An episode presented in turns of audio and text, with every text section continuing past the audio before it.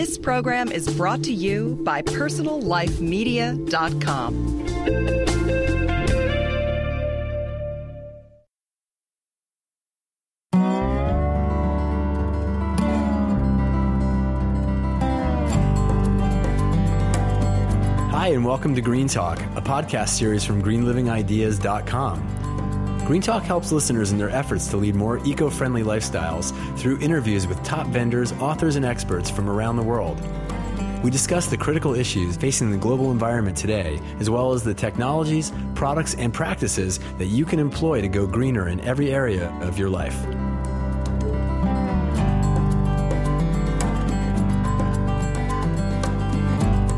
Hey everyone, welcome to Green Talk Radio. This is Sean Daily. Well, I have a very special treat for you today on today's episode. We're going to be talking on the green economy, and my guest to be talking with me about that is Joel Makower, a name that will be known to many of you. Joel is one of today's leading voices on business, the environment, and the bottom line for doing business in the green economy. Joel has 20 years experience advising companies on green strategy and marketing and has authored over a dozen books on business and sustainability, including his current book, Strategies for the Green Economy. Joel's also a frequent commenter in print, broadcast, and online media and regularly speaks to companies and business groups around the world. In addition to being the co-founder and chairman of Greener World Media, whose online properties include such respected sites as greenbiz.com, Joel's also the founder and principal of Clean Edge, Inc., a research and publishing firm focusing on clean technologies. Joel is a graduate of journalism from the University of California at Berkeley and is an advisor to numerous startups and nonprofit organizations. The Associated Press has called Joel the guru of green business practices. So, Joel, welcome to Green Talk Radio. Thanks so much. Well, I've been a big fan for a long time. I've uh, been a big fan of both the website and your books. So excited to talk to you today about this very important topic. So why don't we just start with is the green economy, this idea of the green economy, as you talk about it in the book, and certain you know other people like Van Jones and, and certainly even Barack Obama has talked about it. Is that a reality now for the majority of businesses and consumers, or is it sort of this niche idea or a dream? Well, uh, Sean, I think it's sort of whatever you want it to be. In that, uh, you know, there's really no definition of what the green economy is. In fact, there's no definition of what a green business is, and that's that's a little bit of a challenge for for both businesses and for people trying to ferret out this this green economy. But something is definitely taking place here. And, and in some ways it's new, and in, in other ways it's just a continuation of something that's been going on for, well, the, the 20 years that I've been tracking it, which is that companies are understanding that being a greener, more environmentally responsible business usually means that they're a better business. And so, regardless of whether this is about saving the earth or trying to green up your image, it's just about reducing waste and improving efficiency and improving quality and reducing risk and attracting talent and of course reducing costs and maybe even growing sales. And so those are things that that really do just contribute to being better businesses. And and how that translates translates economy wise in terms of lots of companies doing that and creating opportunities for for the overall society both domestically and globally i mean that's that's what this is all about. And that's where we're now trying to direct all of this into a more coordinated fashion now, you, I want to drill in there since you brought it up. You talk about this in chapter five about, and this is a topic we talk about on this show quite a bit with guests, is this really fundamental, important, and unfortunately confusing question of what exactly does make a green business and, or a business green. And, you know, with only a few exceptions, like things like the Forestry Stewardship Council FSC, LEED certification, there's almost a complete lack of standardization around really what defines a business or a product being green in various areas. Um, and there's certainly been a lot of companies and marketers who have sought to exploit that vacuum that exists. Uh, uh what exactly, in your estimation, does a company need to do to what, what, goals do they need to hit to be green and call themselves green? Yeah, so that's a good question. And you know that you mentioned uh, LEED and the Forest Stewardship Council; those aren't even about businesses; those are about products. So the right. question is, you know, to make it even more complicated, can a can a ungreen business have green products, or can a green business have ungreen products? So it gets very complicated very quickly, but you know, in, in, there is no standard there, you know, like there is for green building for green business, and and there is no absolute checklist because so much of the answer to your question about what does it mean or what does it take to be a green business to, results in it depends. It depends on what your business is. It depends on on what your biggest impacts are. It depends what you're already doing and and and the relationships you have with your suppliers. But in general, it means having a full understanding of what your impacts are, really understanding not just the things that happen within your office or, or business uh, parameters, uh, factory gates if you're a manufacturer. But in the larger uh, segment of, of, of, the products and services that you offer. Um, so, just for example, Levi Strauss figured out that the biggest impact of making a pair of 501 jeans, the two biggest impacts, have nothing to do with anything that they do. It, it has to do with growing cotton and washing jeans at home. And so, you know, in everything in between is really, I mean, it's probably 1% of the life cycle impacts. In other words, the impacts on the air and water and soil and things like that, waste and, and waste streams and, and other environmental impacts. So, you know, they're working on how do they, you know, as, how do they work with the cotton industry to uh, source more sustainable cotton? And they actually have a partnership with uh, Procter and Gamble to design some some jeans uh, that work in collaboration with cold water laundry detergent. So first of all, what do you know? And then now that you know what the problem is, what are you doing? Uh, you know, are you do you have a plan? And is it a, a, a you know real plan with you know specific targets and timetables and maybe even bold audacious goals? These days, you see a lot of companies you know that are you know committing to zero carbon or zero waste or 100% renewably powered but it doesn't have to be one of those all or nothing kinds of goals. It can just be saying we want to, you know, get achieve this level of reductions or improvements over the next three to five years, and probably never get you to perfection. And so, you know, what do you know, and what are you doing, and then how are you talking about this? Uh, you know, are you talking about this both internally and externally, upstream to your suppliers and downstream to your customers, and not just simply waving your arms and saying, "Hey, look at all the cool stuff we're doing," but actually, you know, saying, look, this is where we're trying to get, and this is where we are now, and we've got some other issues, and the things that we're doing, we realize aren't perfect, but they're part of a process that we're on. So I think that while we don't have a specific definition of a green business, a company that can demonstrate that it understands impacts, has a plan in place to do something about them, and is talking about them openly and authentically, is off to a pretty good start. So it's it's like these companies basically in this current environment need to self-regulate and it's we've been seeing leadership from interesting places uh, you know, businesses like Walmart that aren't generally on people's top environmentally uh, geared companies are providing a lot of leadership with regards to their supply chains, and we're seeing, um, you know, them sort of self-regulating not only with themselves but with their various uh, suppliers and and the, the, vendors that they're working with. So, is that what we can expect in your estimation moving forward? Is it really just more of the self-regulating environment and expecting it there, or do you think the government's going to start taking a larger role? Well, it's it's both and. I mean, I think when so much of the stuff that Walmart is is doing, uh, it's you know, and what frankly most companies are doing. In fact, I'd say the vast majority of companies fall in the category of doing less bad.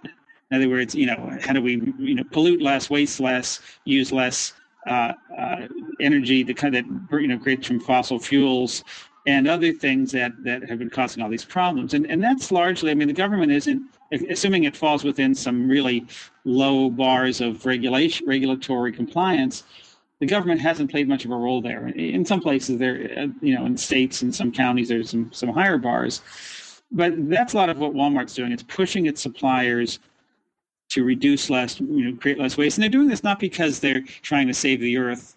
Although they don't wake up every morning saying we don't care about the earth, it's simply that this is good. As I said before, good business. Where, you know, if they can get uh, their uh, suppliers to reduce packaging, for example, it may mean uh, lower shipping costs. It may mean few, less restocking costs. It may mean less disposal costs of, of waste, and you know, back behind the store where all the cartons and pallets and things come in.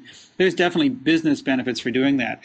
But the other side of that, which is I think where government's going to start to play a role in the coming months and years, uh, is is the, is what sort of the leading edge of all this, which is not simply about how do we do less bad, or even how do we improve the bottom line by reducing our impacts, but how do we grow the top line? How does green sustainability, whatever we want to call it, become a foundation, a platform for for innovation and new products and new markets and whole new business models, and you know whether it's electric cars or green power or uh, sustainably locally grown food or a whole range of other things that we're starting to see in the green economy that's where this not only becomes exciting but also becomes very profitable and sustainable from a business perspective and actually begins to move the needle on a lot of the environmental problems we face Now let's talk about the if if you don't mind switching gears just a little bit.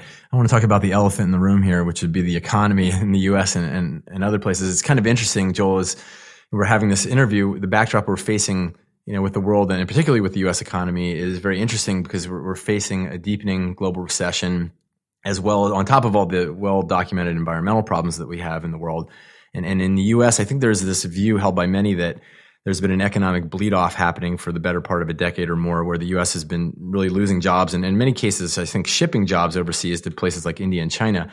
And, and I think there's this idea that there's this hope, um, as we're in this climate of hope with Barack Obama and, and you know, the advent of, of our new administration, that there's this hope that, that this will, the green economy will be a panacea for many of these things and business opportunities around clean tech and clean energy and, and other uh, legs of the green economy will, will, help sort of offset this. Do you think that that's a realistic vision? Well, panacea is uh, maybe a little bit strong in that it, it, it says this is the answer. Um, I think that, that a lot of green economy um, uh, initiatives, uh, well de- designed and and and deployed, can be a pathway or one of the pathways that we that we use to to get ourselves out of this economic mess.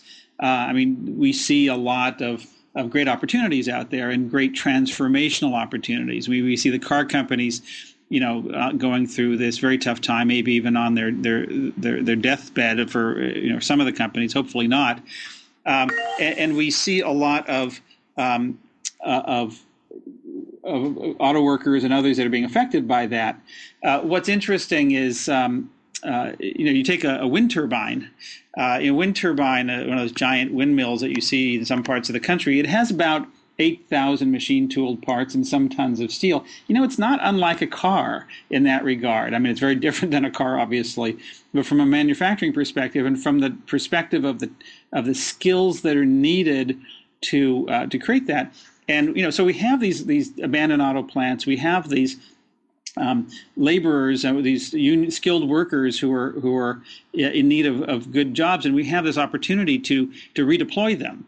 Um, so you know that is where some of this uh, you know starts to become a pathway. Uh, Van Jones, you mentioned earlier, he talks about you know how do we uh, use the green economy to address social issues? You know how do we you know get uh, some of the the, the most uh, dispossessed kids to put down a handgun and pick up a caulking gun and be part of this great uh, effort, uh, hopefully led by the by Obama and the, and the, new Congress and and and their state and local counterparts to weatherize every home and building in in America, and not not simply as a as a bailout, but because these are actually these make money, so you could use a revolving fund that where the fund gets repaid by the savings of energy that that the owners and, and, residents of those buildings get to enjoy, and it goes back into the treasury and then gets to fund more buildings. And mean, meanwhile, we're creating lots of jobs. So there are many pathways here, and, and I think you know it, it, a lot of it's you know how do how do they get deployed and who's who are the un, the vested interest uh,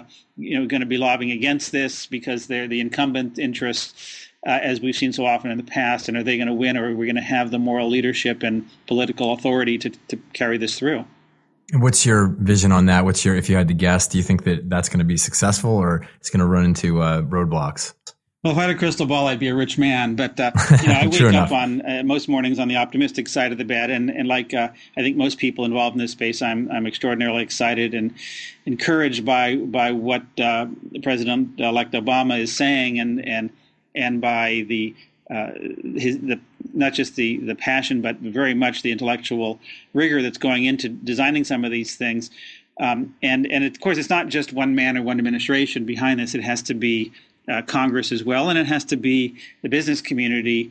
Uh, you know, standing up and saying, "Yep, you know, this is this is great under the circumstances. This is something we want. We may not have wanted this in in times when we were flusher and where the, but this is the, what we have to do to get where we want back to where we want to be. So it's going to take an, an entire community, an entire nation to really support this, um, and that what remains to be seen. I mean, you know, we're in uncharted territory here economically, and we're in uncharted territory here politically, mm-hmm. and so. Um, you know, I, anything goes, but I have to say, looking at what the people that that Obama has brought together, and you know, the, the in the energy and environmental and policy arenas, um, I think that he's got a moment in time I mean, that's the real thing. I mean, you know, uh, in the week or two or three after September 11th, 2001, George Bush had a moment in time where he could have said at the time, you know, we can never let this happen again. Uh, in, in order to ensure that, I'm going to put a dollar or two dollar tax on gasoline. It's going to be painful, but you can see what happens when we don't pay attention to this stuff. And we're going to plow that money back into a green economy and you know alternative energies and alternatives to oil. You know, he had that opportunity, and obviously he squandered it. And uh, you know, six weeks later, people wouldn't have paid a nickel more for a gallon of gas because we've we largely forgotten about that. Barack Obama has that same window of opportunity here, and you know, the question is, will he seize it and will he succeed? Yeah, absolutely. And you, you know, you mentioned that story about the opportunity there to do things like that with, that Bush had after September 11th, and it, it's it reminds me of sort of the you know the war bond mentality and things that happened at you know when America rallied around other causes, for example, war. It certainly seems a lot more uplifting to rally around uh, a new you know clean and sustainable economy rather than one based on, on war. Um, and I guess as you put it, the question is whether or not that's that's going to happen. My other question regarding the economy is you know we're, we're, obviously we're looking at the stock market being at its lowest levels in, in 10 or more years in, in some cases.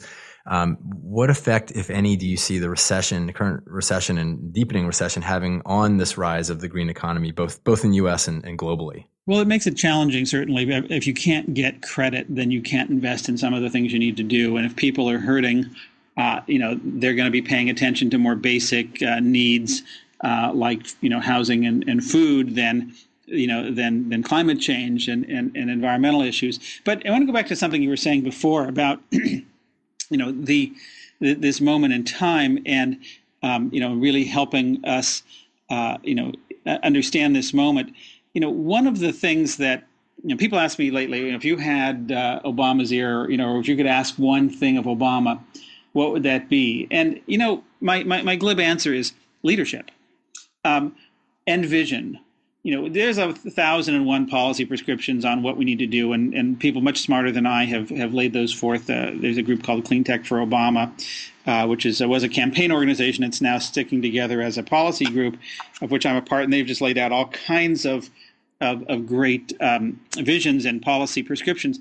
But here's here's I think one of the big challenges, and, and, you talked about before about it's much nicer doing this than say fighting a war in terms of bringing the country together one of the things we desperately need is that we as a society don't really have a vision of what happens if we get this right. We have lots of visions. Al Gore helped us with that, saying what happens if we get it wrong. But what happens if we get it right in terms of not just the environment, but the economy and public health and, and job creation and community well being because uh, there's a there's you know this isn't just about saving the earth and it's not just about in, energy independence or getting off of foreign oil and all those nice campaign slogans.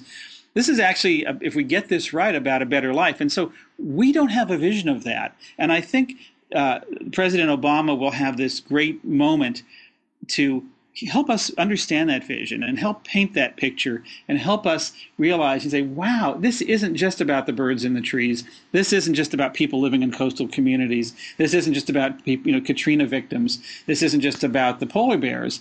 This is really about a fundamental way that we can transform our economy and our world in ways where we end up with better products and services these very cool electric cars that we can plug in at home and and maybe don't even have to own that you know we sort of borrow them when we need them and a whole bunch of other things healthier food and local local stronger local communities.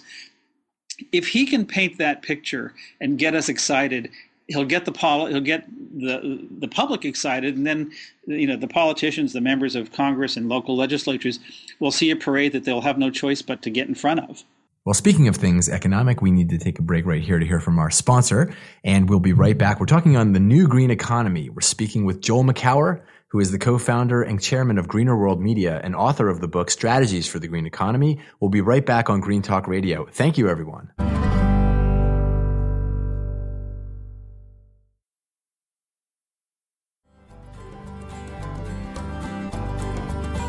And we're back on Green Talk Radio. This is Sean Daily. My guest is Joel Makower. He's the co founder and chairman of Greener World Media and author of the book Strategies for the Green Economy.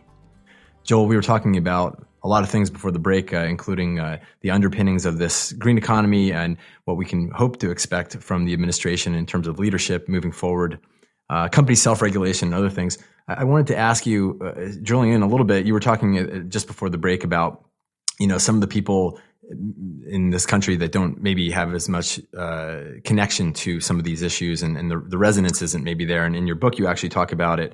Uh, the ungreens, the 3% of the population who essentially have no real ecological consciousness or identification with environmental concerns. Should, should companies out there even be concerned about that segment of the population? And if so, how should they be reaching out to them? Well, it goes back uh, in some ways to something I was saying just before the break, which is, you know, I think the people who are who don't like hybrid cars for some reason probably see them as, first of all, uh, uh, that the people who drive them are holier than thou, um, or that uh, they represent a change to a kind of uh, a car that they don't want to have to be forced into. And so the question is, how do we get everybody you'll never get everybody, but how do we get, you know, the majority of people, the overwhelming majority, excited about this? And that's this vision for, you know, what is this like? This isn't just about, you know, switching from one car to another, although that may be part of it. You know, we talk uh, for long. It's been this myth for well, uh, my whole life, and probably you know since the World War II that that cars give us freedom that's the American way that we have to have cars because they give us freedom.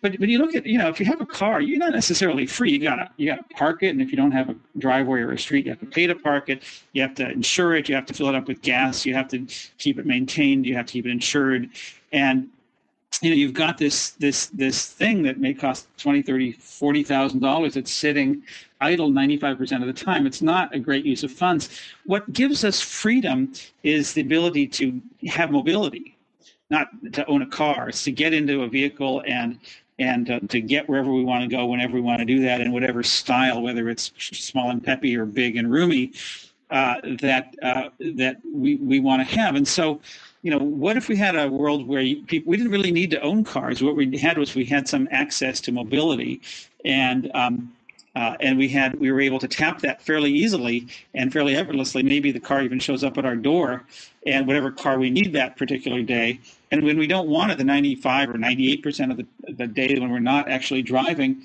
someone else gets to use it. And so that may be a better thing. It may be cheaper. It may free us up in some ways. It may allow us to use our money for, for other kinds of things besides owning and insuring and parking a car. So I, all I'm saying is that that's a vision that no one seems to have understood, or we haven't seemed to, we, because nobody's offered to sort of portray that vision. And frankly, we're not ready to implement that vision, but we're on our way towards that one small part of the green economy. So, you know, those are the people who will who will say, you know, I liked my record collection and I didn't want to give them up. But when CDs, CDs came along, I sort of resented them at first because I had to go and buy them. But you know what? They were much better, and they were I, they were smaller, and I could access the st- songs better, and I can access them on different things. And then when iTunes and the iPod came along, that really upset me because then all of a sudden I had all these CDs that I didn't couldn't hmm. do anymore. Right. And so, you know, you get the point that the you know CDs didn't replace vinyl because we were running out of vinyl, because it was a better way of doing things. And that's what the green right. economy has to be. Now, you're known as the guru of green business practices, so I want to pick your brain a little bit here, if I might, about strategies. And also, since your book is Strategies for the Green Economy. No spiritual for, advice here. okay, well, I'll, I'll, stick to the just the economic side.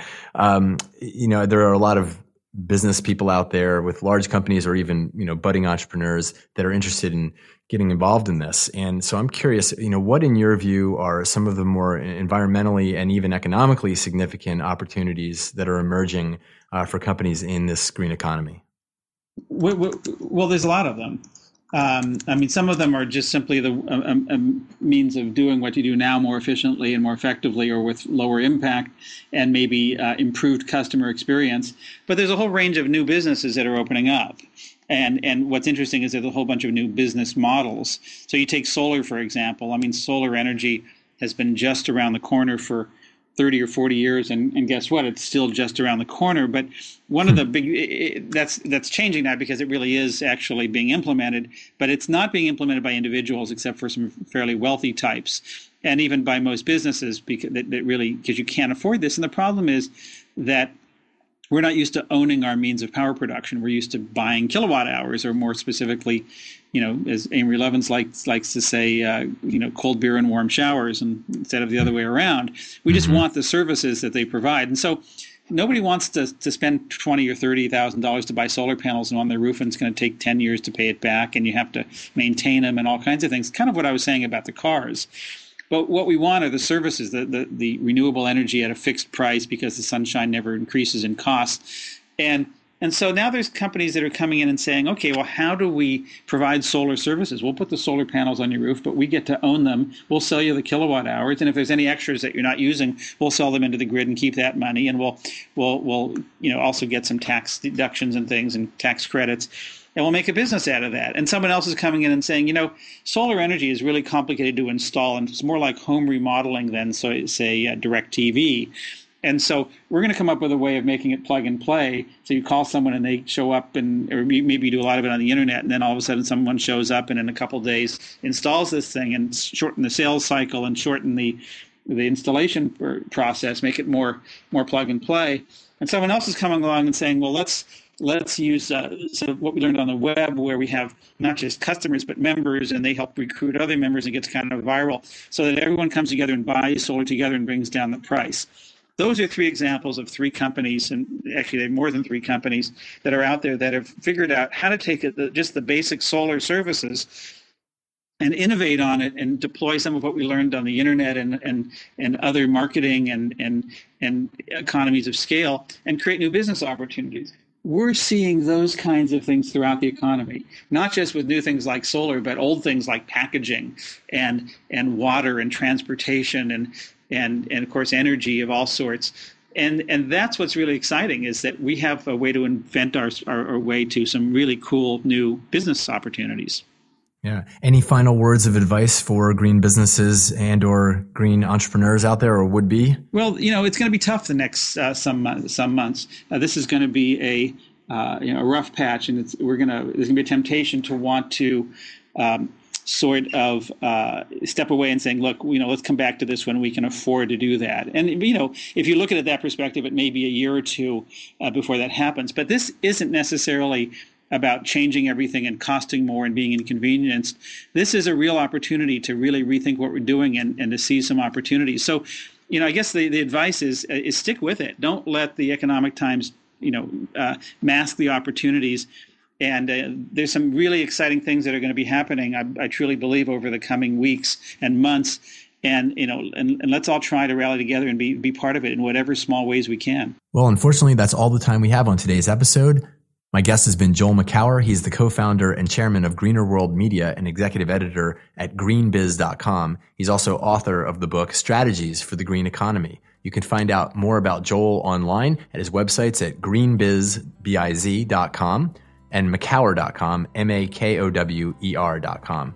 If you're interested in topics related to green business and the green economy, I encourage you to check out other episodes of Green Talk Radio, as well as articles we have on the greenlivingideas.com website under the topics, work, and the office section. Joel, thank you so much for being with us today. My pleasure, Sean.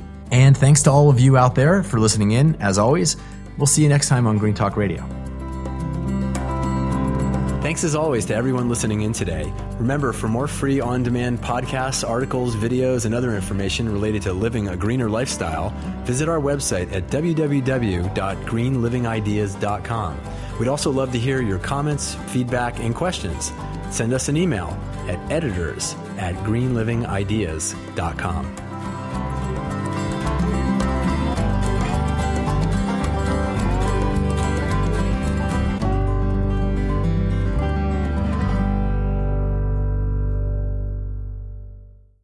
more great shows like this on personallifemedia.com.